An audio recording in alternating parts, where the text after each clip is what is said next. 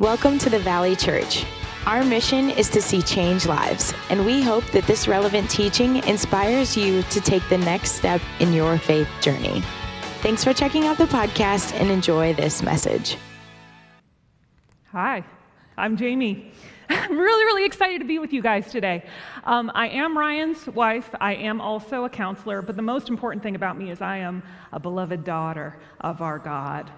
Um, that's the most important thing about me. Um, you may also have seen me up here on the worship team with Donnie and crew, and that's also a privilege of mine. But the reason I'm here up front of you talking today is because of the counseling thing. You see, it is my job, day in and day out, to sit with people as they are navigating their emotional minefields. And it is my privilege to do that one on one, but today I get to talk to all of you. And so uh, we're just covering a little bit more ground that way. Um, and today I get to talk to you about shame. Hooray! It's everybody's favorite emotion.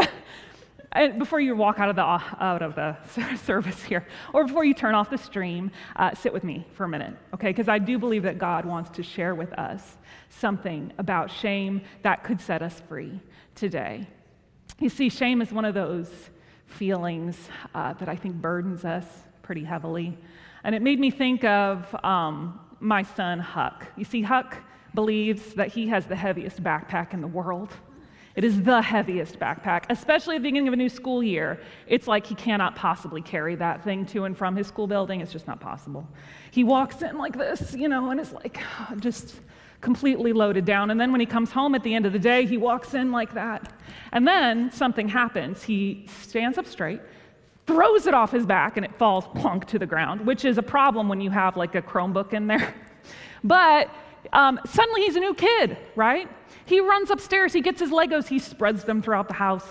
He's climbing on his brother, he's asking for a snack. He's full of energy that he didn't have 10 minutes ago, right? Just because that load is off. And I believe that's the kind of transformation that we can have today when we're freed from shame, when that shame is deactivated in our lives. So I'm super excited to talk to you about it. Um, so, first of all, it is important that we know what we're talking about when we say shame. It is, of course, a human emotion. We almost all of us, I would say, experience shame. Um, and if you don't experience shame, that might be a different kind of problem, okay? Um, and shame for a lot of us um, comes in pretty early on in life. But the definition that we're working with today is the definition that um, shame researcher and author Brene Brown uses. And that is shame is the intensely painful feeling or experience of believing that we are flawed and therefore unworthy of love and belonging, okay? So shame is different from guilt. Guilt is, I did a bad thing, okay? I did wrong. Shame is, I am bad. I am wrong, okay? So guilt is about like what we do, but shame is about who we are, which makes it even more toxic. It makes it even more tricky to get rid of. By the way, both shame and guilt can be stuck emotions that can trip us up. And if you notice that you have problems with like toxic guilt sticking, Pay attention because some of this may be for you as well. Um, they're kind of related to each other, but today we're focusing in on the shame part. like I said before, it comes in pretty early while you're still a kid. Um, it may be that when you were growing up, your parents didn't have quite as much money as other kids' parents did, and you wore secondhand clothes to school and got made fun of. So you started to think of yourself as poor. Maybe you uh, messed up a few too many times at the whiteboard and your teacher said some harsh things to you shamed you for that, and you started to think of yourself as stupid. Maybe, maybe you had harsh parents who didn't have patience with you when you were little, and you started to think of yourself as in the way or a mistake. Now, I know for you, you're probably thinking of your own shame story right now. Don't go there right now, okay? That's not the goal. Come back to me, because here's the thing I believe that our God, our beautiful Heavenly Father, wants to release us from that shame story today. Um, so if your story comes to mind, that's fine. Just put it on the back burner and let's keep talking. Um, some of you, I just want to give a side note here today, some of you might be uncomfortable with the idea of getting rid of shame, okay? I think a lot of us were raised in uh, churches that used shame and guilt a lot, right? And what comes to mind is, well, if I don't think I'm horrible all the time, how will I know that I need God's grace, right? Aren't I supposed to feel horrible about myself? Aren't I a sinner? You know? Well, okay, yes, we do need God's grace, but we're not supposed to live there, okay? That's not the end goal. The end goal is not shame, the end goal is experiencing freedom in Christ. And I'm going to prove that here in Romans 8, okay? So, Romans 8, starting in verse 1 and 2. Therefore, there is, no, there is now no condemnation for those who are in Christ Jesus, because through Christ Jesus, the law of the Spirit who gives life has set you free from the law of sin and death. And it continues later in Romans uh, 8, 14, and 15. For those who are led by the Spirit of God are children of God which is why I introduced myself the way I did this morning. Uh, the spirit you received does not make you slaves so that you live in fear again. Rather, the spirit you received brought about your adoption to sonship, and by him we cry, Abba, Father. Anyone want to say amen to that? Um, so that's a whole separate sermon. I'm not going to stay there any longer. but if you want to hear more about that, I encourage you to talk to one of our pastors after service. Talk to me about that. I would love to share more about how Jesus sets us free and the gift that he gives us in his death and resurrection. But what the Bible actually says about shame, to get back on the topic, is actually quite a lot. The Bible has a ton to say about shame. It's all over the place. If you look through the Psalms, there's a lot of these comments like, Oh Lord, let me not be put to shame. Let my enemies be put to shame instead of me. Um, that's all over the place. So you run into it quite a bit. And the reason the Bible talks so much about shame is because shame had and still has a lot of cultural power in the Middle East, in, in the cultural context of Scripture, okay? And in other parts of the world as well. Shame is still kind of a big deal in culture. And I would argue it's becoming a bigger deal in our culture as well. We use shame a lot in Western culture these days. And some of that is because of social media, right? I think if you spend any time on Twitter, if you spend any time on Facebook, you're going to run into that. It's like every other day we're hearing about a celebrity or a public figure who got such a shame beating on Twitter that they had to either quit their job or uh, just retreat from, from the internet entirely, right? Sometimes it's deserved, but sometimes it's not. Sometimes it really seems strange to us. Um, on Facebook, you can find it every single day if you want to. Uh, it might be your relatives, it might be your acquaintances, it might be you. Um, jumping up and down on people created in the image of God, right? Like, oh, how could you be a Christian and think that? Or, oh, what kind of a parent are you? You know, this is the kind of stuff we read, right? I can't believe so and so. What, what, those people are trash. Those people are worthless. This is what we see online. Shame is everywhere. But the difference between the kind of shame we see, especially on social media, and the kind of shame that we see in Scripture is I think they have pretty different goals, okay? The goal of our shame is very much to push away, to get rid of, right? If we see someone shamed on Twitter, it's probably because people want them out, out of society, out of the conversation, right? If, however, you see someone shaved in Scripture, or in the Middle Eastern cultures even today, the goal usually isn't to push people away, the goal is often to pull people in, which is really different right? And I have a good example for that in uh, 1 Corinthians, okay? See, the church in, Cor- in Corinth was pretty messed up, okay? They had some problems going on. They had been planted by the Apostle Paul a few years earlier, and Paul was a missionary, so he went from church to church to church. And so Paul left, and then they kind of were left to their own devices for a while, and they got into some stuff, okay? They were tolerating all kinds of sin. There was all kinds of conflict going on in their church, and you can read about it in 1 Corinthians if you want to. But Paul writes them this letter, 1 Corinthians, and this is what he has to say about it. He says, I say this to shame you. This is in 1 Corinthians 6 5. So he's intentionally shaming. He says, I say this to shame you. Is it possible that there's no one among you wise enough to judge a dispute between believers? Because they were taking each other to court, to public court rather than talking to each other like brothers and sisters in Christ. So Paul is intentionally shaming them, but it's very clear what he wants is for them to talk to each other, for them to figure it out, to reconnect with who God's called them to be. The goal isn't get rid of you, the goal is figure it out, be the community of God. Um, now we know Corinth didn't figure it out right away, okay? They kind of messed up a little bit longer. In fact, biblical scholars think that we're missing a book in between 1st and 2nd Corinthians, like a one and a half Corinthians, if you will. And that that book was full of even harsher words from Paul to the Corinthians, saying, Come on, guys, you really got to get your act together, right? But then in our, in our book, Second Corinthians, Paul has a little bit more to say to them that I wanted to touch on today. Um, this is found in Second Corinthians chapter 7, verses 8 through 11. Even if I caused you sorrow by my letter, I do not regret it. Though I did regret it, I see that my letter hurt you, but only for a little while. Yet now I'm happy, not because you were made sorry, but because your sorrow led you to repentance. For you became sorrowful as God intended. So we were not harmed. You were not harmed in any way by us. Godly sorrow brings repentance that leads to salvation and leaves no regret. But worldly sorrow brings death. I'm going to read that again. Godly sorrow brings repentance that leads to salvation and leaves no regret. But worldly sorrow brings death.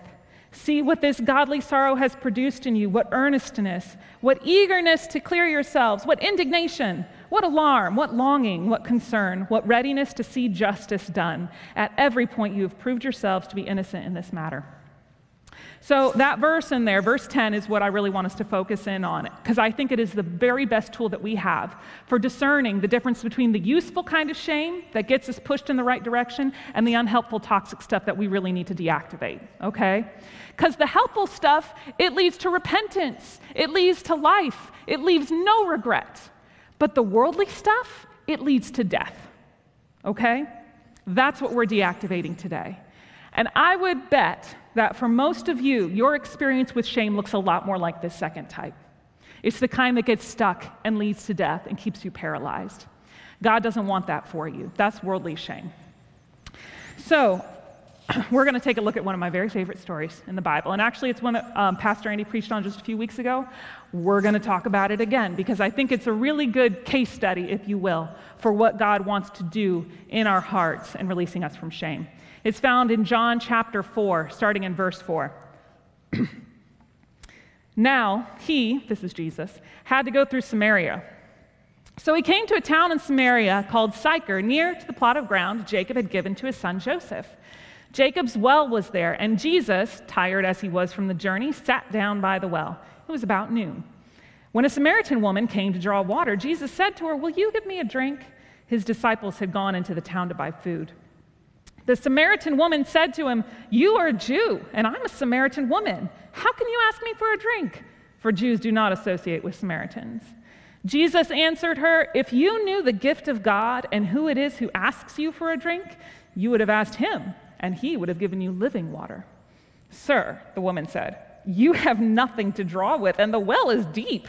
Where can you get this living water? Are you greater than our father Jacob, who gave us this well and drank from it himself, as did also his sons and his livestock? Jesus answered, Everyone who drinks this water will be thirsty again. But whoever drinks the water I give them will never thirst. Indeed, the water I give them will become in them a spring of water welling up to eternal life. The woman said to him, Sir, Give me this water so that I won't have to get thirsty and keep coming here to get water. He told her, Go, call your husband and come back. I have no husband, she said. Jesus said to her, You're right when you say you have no husband. The fact is, you have had five husbands, and the man you have now is not your husband. What you've said is quite true. Sir, the woman said, I can see that you're a prophet. Our ancestors worshipped on this mountain, but you Jews claim that this pla- the place where we must worship is in Jerusalem. Woman, Jesus replied, believe me, a time is coming when you will worship the Father neither on this mountain nor in Jerusalem. You Samaritans worship what you do not know. We worship what we do know, for salvation is from the Jews. Yet a time is coming and has now come when the true worshipers will worship the Father in the Spirit and in truth. For they are the kind of worshipers the Father seeks. God is spirit, and his worshipers must worship in the Spirit and in truth. The woman said, I know the Messiah called Christ is coming. When he comes, he'll explain everything to us. Then Jesus declared, I, the one speaking to you, I am he. Just then his disciples returned and were surprised to find him speaking with a woman, but no one asked, What do you want? or Why are you talking with her? Then, leaving her water jar, the woman went back to town and said to the people, Come, see a man who told me everything I ever did. Could this be the Messiah? They came out of the town and made their way to him. Skipping to verse 39. Many of the Samaritans from that town believed in him because of the woman's testimony. He told me everything I did. So when, he, when the Samaritans came to him, they urged him to stay with them, and he stayed two days. And because of his words, many more became believers. They said to the woman, We no longer believe just because of what you said. Now we have heard for ourselves, and we know that this man really is the Savior of the world. Amen. I get excited about that. I need a drink, so give me a second. Speaking of living water. Um, so we can see in this story a lot of things that tell us that this is a story that features a lot of shame, okay? First of all, shame is wrapped up in our identities, okay? Like we said before, shame is the I am bad part, not the I did bad, I am bad, right? And we can see for this woman, she had a lot of shame wrapped up in her identities. First of all, the first thing she says is, I'm a Samaritan. See, the Samaritans were hated by the Jews. They believed differently. They had a history of a lot of um, idol, idol, worship. They had intermarried with the other people around, and so they weren't like Jewish, purely Jewish anymore. Um, and Jews hated the Samaritans. In fact, some Jewish teachers would just walk the long way around Samaritan occupied territories when they had to travel because they did not want to interact at all. Um, on top of that, this woman points out that she is, in fact, female. Our gender is still a huge part of our identities, right? But back then, it was not okay to be female. In fact, some Jewish people would teach men should not even interact in public with women that they're related to. Like, you shouldn't go to coffee with your daughter because who knows, people might say things, right? So, to be a woman was also something that held a little bit of shame for this woman. And so, it was a big deal that Jesus, this Jewish teacher, was talking to her in public, right? On top of that, we know from the story that she had multiple marriages and multiple relationships, right? And we still have a lot of identities that we label people with, with regards to their history, their sexual history, right? So we know this woman had a lot that she was carrying that was an identity piece, okay? And you probably have some things about your identity that you're carrying around that burden you as well. We don't know her whole story, but she was very aware of these differences because they were one of the first things that she said. Um, sometimes your shame is also wrapped up in your identity. Maybe it's your race, maybe it's your family background, maybe it's your social status, maybe it's what you have or what you don't have, maybe it's your talents or the talents that you don't have. And once the shame is there, it sinks in, it takes hold. And it feels like the smallest thing can activate it again, right? Once we've let shame sink in and tell us who we are, the smallest thing can bring it all right back. It does what I like to think of as a shame snowball. Okay? You know the whole analogy of like a snowball rolling down a hill, gains snow, flattens a car at the bottom of the hill, right? That's what shame does. And I'm going to give you an example from my own life. Okay, so several years ago, when Ryan and I were newly married, he had only been in ministry maybe a year or two. Um, I saw a video on YouTube that I thought was funny, and so I posted it on Facebook because that's what you did in 2009. And I, it was like one of those videos, it was like really short video, but it had like a whole bunch of jokes packed in back to back to back. It made me laugh. I put it online. And not like an hour later, an older gentleman from my church who I really respected, this is someone that I knew that I respected, get, sent me a private message on Facebook saying, Jamie, you really may want to think about taking that video down. I think some of the jokes are a little inappropriate for the wife of a youth pastor. Like, it, it wasn't worded unkindly. It was, this was a person, like I said, that I knew. This is a person who was concerned for me. But what this person did not know is they had just touched a nerve, you know? They had actually found one of my shame pressure points, if you will and I was in the middle of a shame snowball like nothing else. See, it wasn't just about this one video anymore. It was about that time back in college when I had posted an opinion on Facebook and gotten stomped by one of my friend's parents. And this was someone I knew and I liked, and they had just let me have it online. I came back to a time in high school when I got pulled into the school counselor's office. It was a Christian high school, and I had asked a question in a rather rude way in the middle of youth group. And so they brought me into the school counselor's office um, for a scolding or a correction. Um, it brought back the time in middle school when I got accused of lying by my history teacher. I'm still a little salty about that one. It brought back the time in elementary school when I had to tell my teacher that I had, in fact, cheated on my math test. It brought back all of the times that I had ever disappointed someone that I respected, and I was, I was about ready to crush a car. Like, I was so full of shame. And so the first thing I did is I deleted it.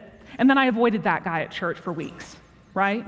I didn't talk about it, I didn't fix it. I just moved on, right? Now, I'd like to think that I've grown enough and I've worked on my shame triggers enough that that is not what would happen nowadays. But I don't know, right? When you have these small little triggers hit, sometimes it overwhelms you. And this is just a reminder to tell you just because your shame is really big doesn't mean that the situation necessarily warranted that amount of shame, okay? Your feelings are important, they are not the same thing as facts, okay? So, feelings are important. They are not the same thing as facts. Just because you feel a lot of shame does not necessarily mean you should be bearing a lot of shame. So, um, one thing it does show us, though, the shame snowball and also this scripture, is that shame isn't just wrapped up in our identity. Shame also keeps us isolated and trapped. I told you I avoided that guy for weeks, and I did avoid that guy for weeks. Okay, and we see in the story of the Samaritan woman that she was also avoiding some interaction, being known by others. Um, we have in the scripture that she was there at the hottest part of the day, at noon, right? Which tells us why Jesus was so thirsty, but it also tells us something about this woman, I believe. Some biblical scholars think she might have been out there in the heat of the day, maybe to avoid other people, right? It's not the most logical time to go draw water. And looking at maps, she had a lot of springs of water closer to where she lived, closer to the Samaritan settlements than this well. She would have had to walk a little bit out of her way to get to this well, and she did it in the middle of the day. Why would she do that? I think it's probably because she was avoiding people. She may have had a reputation in her community, and it may have just been easier to just not be around when other people were around. On top of that, we see in this conversation with Jesus, she's super evasive as soon as Jesus asks her about her shame, right?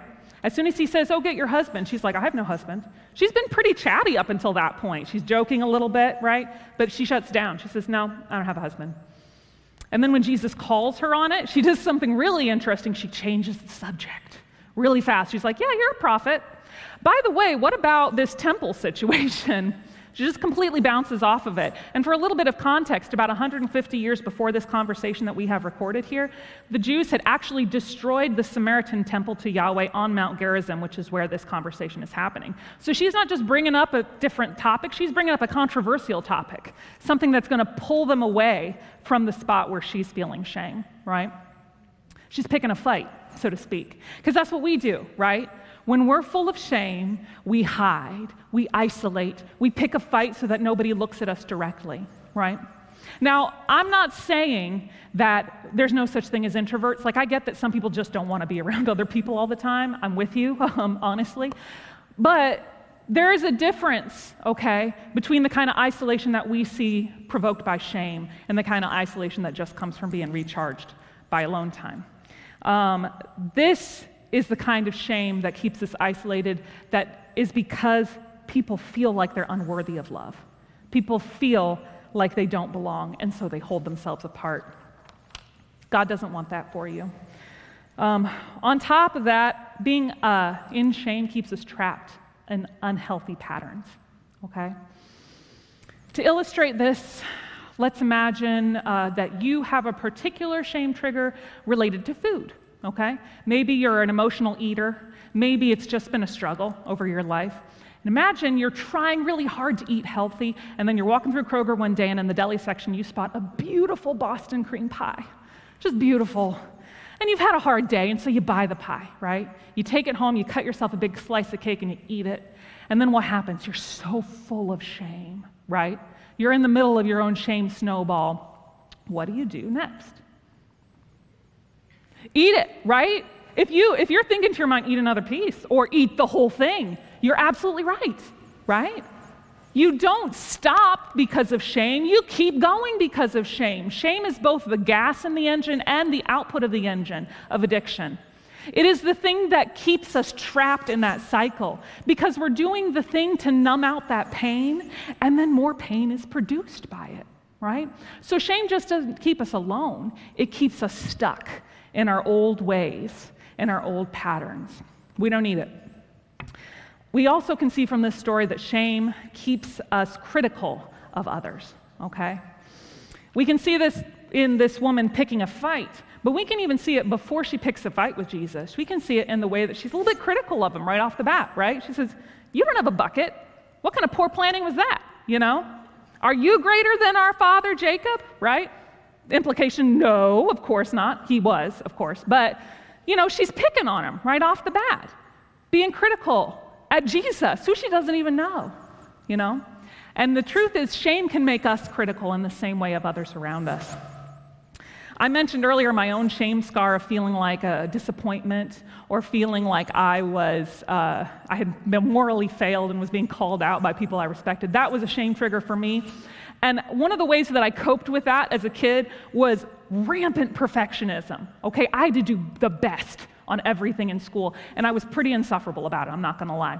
And I thought I was doing better. Like, I got better through college, I got better through adulthood, but then I had kids okay? And kids will bring out your shame, guys. they will. Um, I love my children so much. They, they teach me so much. But the first time my oldest, Toby, was in kindergarten and had a major school project, I had some work to do, okay? Because as a kindergartner, at the end of the school year, they had this assignment where everyone was supposed to write and illustrate their own picture book. Now, he was six, right? Writing and illustrating your own picture book at the age of six is kind of a challenge, okay? And I couldn't handle it. I could, I could not handle it. I couldn't handle it not being perfect, okay? And it wasn't to be perfect because he was six. And I was tempted to be critical of everybody in this situation. I wanted to be critical of the teacher. How dare she assign such a thing, right? It was a school wide thing, it wasn't just her, right? I wanted to be critical of Toby. Why doesn't he know how to type yet? You know, come on. I know, right? Well, exactly. You're right, Toby, you're right. Um, I wanted to be critical of Ryan because I thought Ryan was helping him in the wrong way, okay? Now, fortunately, the only person I actually unloaded on was Ryan, and he loves me, so he forgave me. Um, but that's what happened, right? I recognize now, looking back on this, all of that criticism, all of that frustration, that was coming from me. That didn't have anything to do with the teacher or with Toby or with Ryan. That had to do with me and my own shame. I had some work to do, right? The truth is, when you notice that you're prone to judging others, to be critical of others, it might be a sign that there's a shame scar that God wants to heal in you. For those of you who are tempted to be critical of the bodies of others, ooh, did she see how she looks in those jeans? Or, ooh, he's really skinny. Maybe you have some shame related to your own body image. For those of you who have a hard time sitting with people who are crying or upset or angry, who can't tolerate the emotional expression of others, maybe you've got some shame related to your own emotional expression. Maybe someone told you to man up too much when you were a kid. Maybe someone told you to stop crying, stop being a baby. This is so common in our culture, especially with men, but with women too. We pass it on generation to generation, right? fathers telling sons, mothers telling daughters. And this is how the pattern gets continued. And I know for some of you right now, me saying that is bringing on its own shame, okay? Because I know some of you are like, oh no, what have I done? What have I done to my children? You know, stop it. Don't do that. God wants to release you from that. That's the point. He doesn't want to keep you stuck there. He wants to transform your relationships, not only with your parents who did it to you, but also with your children so that you can do something new. God wants better for you. And this is just an indication that there's work He wants to do. It's a gentle and loving reminder that He wants better for us. So, what's the answer, right? How do we combat it? I don't want to leave you in the, oh, it's horrible, everything's bad, I hate shame, this is the worst. No, we can do something about it. So, let's talk about that from this story as well. It starts with the work of God's Holy Spirit. Okay, and that's the first thing that Jesus says to this woman. He talks about the Holy Spirit. The Holy Spirit can give you a new identity and a new pattern of life, just as he did for this woman, the Samaritan woman. You see, Jesus talks about living water right off the bat. Now, this wouldn't have been a new phrase for this woman. She would have heard the phrase living water, but it would have meant like flowing water, like a stream or a spring, as opposed to like stagnant water, like a lake or a pond. Okay, that's what living water means in this context. But it's a metaphor that's used other places in Scripture. In the Old Testament, it talks about God's presence as living water. Also, later in the book of John, Jesus uses the same metaphor, living water, and they call it out as talking about the Holy Spirit. Jesus says he's giving living water, and that means he's giving the Holy Spirit to his followers. What he's talking about here with this Samaritan woman is a work of the Holy Spirit in her life. And that is still the way that God wants to deal with our shame today.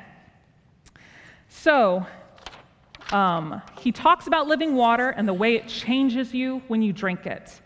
It makes you into the spring of living water. And when the Holy Spirit is in you, it doesn't stay in you, it bubbles out of you, right? You carry it with you wherever you go.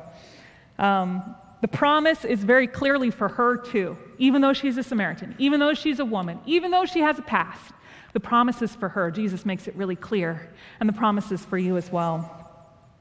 When God does his work, it changes our pattern of living and it sets us free from our old broken identities and it gives us a new identity. We don't have to keep coming back to that old stagnant water. It's like we've been placing these name tags on ourselves I'm poor, I'm worthless, I'm, uh, I'm a loser, I'm a disappointment. God wants to peel off those old name tags, throw them away, and give us a new identity as His children in Christ. Some of it starts with just letting Him, right? We hold sometimes so tightly to our guilt and our shame with both hands. He wants to take it from us and give us something new and better through the power of His Holy Spirit. And the way that we see this happening for this woman is through this conversation with Jesus. You see, and this is something that Pastor Andy mentioned a few weeks back. We see that for this woman, and the way that Jesus approached her, shame shriveled up in the light of grace and truth offered in the person of Jesus. Jesus came with grace. He offered the Holy Spirit to her as well. He had a conversation with her, even though she was a Samaritan and a woman. There was so much grace, but there was also truth. He didn't let her dodge, right? He didn't let her get away with excuses. He called her on her stuff, right? It was both and. Now, here's a hard truth, folks, today. You can't get out of shame if you're keeping your shame a secret. Okay? You can't get out of shame if you're keeping your shame a secret. I'm not advising that you go to work tomorrow and stand up in front of all your coworkers and tell your most shameful secrets. No, don't do that. Don't put it on Facebook. We know that's not a safe place. Come on. Don't do that. But you do need to experience healing through interactions with other people, through sharing yourself in those deepest, hardest parts of you. What I'm asking is for you to think about who do you have in your life who you know to be full of grace and truth? Okay? It might be a close friend. It might be a mentor. It might be a family member. It might be one of our pastors here at the church. It might be a counselor that you see regularly. Who do you know who's full of grace and truth? I would say find a time and an opportunity to talk to them about some of that shame you've been carrying around. Here's the trick it needs to be someone who has both, though, okay? Because if they only have one or the other, it's not going to work. If they're all truth, then your friend's going to be like, ew, you did what? Oh, okay. You know, and they back away slowly. That's not helpful, okay? That's going to add more shame. We don't want that. If it's all grace, they're going to be like, oh, that's no problem. I've done that 20 times. No big deal right? And then you just feel misunderstood, first of all, but also that's not God's truth for you. Sometimes we do need to shape up, you know? So we need both the grace and the truth in equal measure. If you only get one of the two, it's going to keep you stuck. And if you only seek grace or truth from God and not from other people, that's going to keep you stuck too. Now, hear me out. I believe that in prayer, God wants to communicate His love to you, and He wants to free you from that through His own direct grace and truth. But I also believe He wants you to hear it from other people in community because He doesn't just want to free us up in the vertical relationship, He wants to free us up in the horizontal relationships too. He wants to free us from our isolation from one another. He wants us to be whole. Sometimes healing takes time. Sometimes it happens in one conversation, like this woman, but sometimes it takes work. okay? And you may want to find a counselor if you're just listening to this and thinking, oh, I got some work to do. Then maybe you want to find a counselor to talk to about some of your shame that you've been carrying around. Whether it happens in an instant or over time, it's still God's good work, okay? Um, also, more than just finding our own healing in community, this is what gets me really excited, guys. More than just finding our own healing and community, when you've been released from shame and the Spirit is working in you and you've got that fountain flowing, when you're freed from shame, you will be empowered to change your community, right? What do we see at the end of this story with the woman at the well? She leaves her water, right? Which I love, it's such a beautiful metaphor, right? She's got living water. She doesn't need that old jug anymore. She leaves her water jug. She runs back to her community. And these people that she was avoiding, she's telling. She's telling them everything, not just about Jesus, but also about her own story. She's saying, This guy knows everything about me. Now they know everything about her too. But being freed from the shame related to it, these people are drawn in to see Jesus because they see the difference in her, right? And they say at the very end, they say, We no longer believe just because of what you said. Now we've heard for ourselves, and we know that this man really is the Savior of the world. So, this woman, being freed from her shame, is empowered to transform her community. This is the reason why our enemy, the accuser, the Satan, wants us to stay trapped in shame. Because not only does it make you independently miserable, it not only isolates you and keeps you from experiencing the fullness of Christ, it also completely hobbles you in your effectiveness in ministry.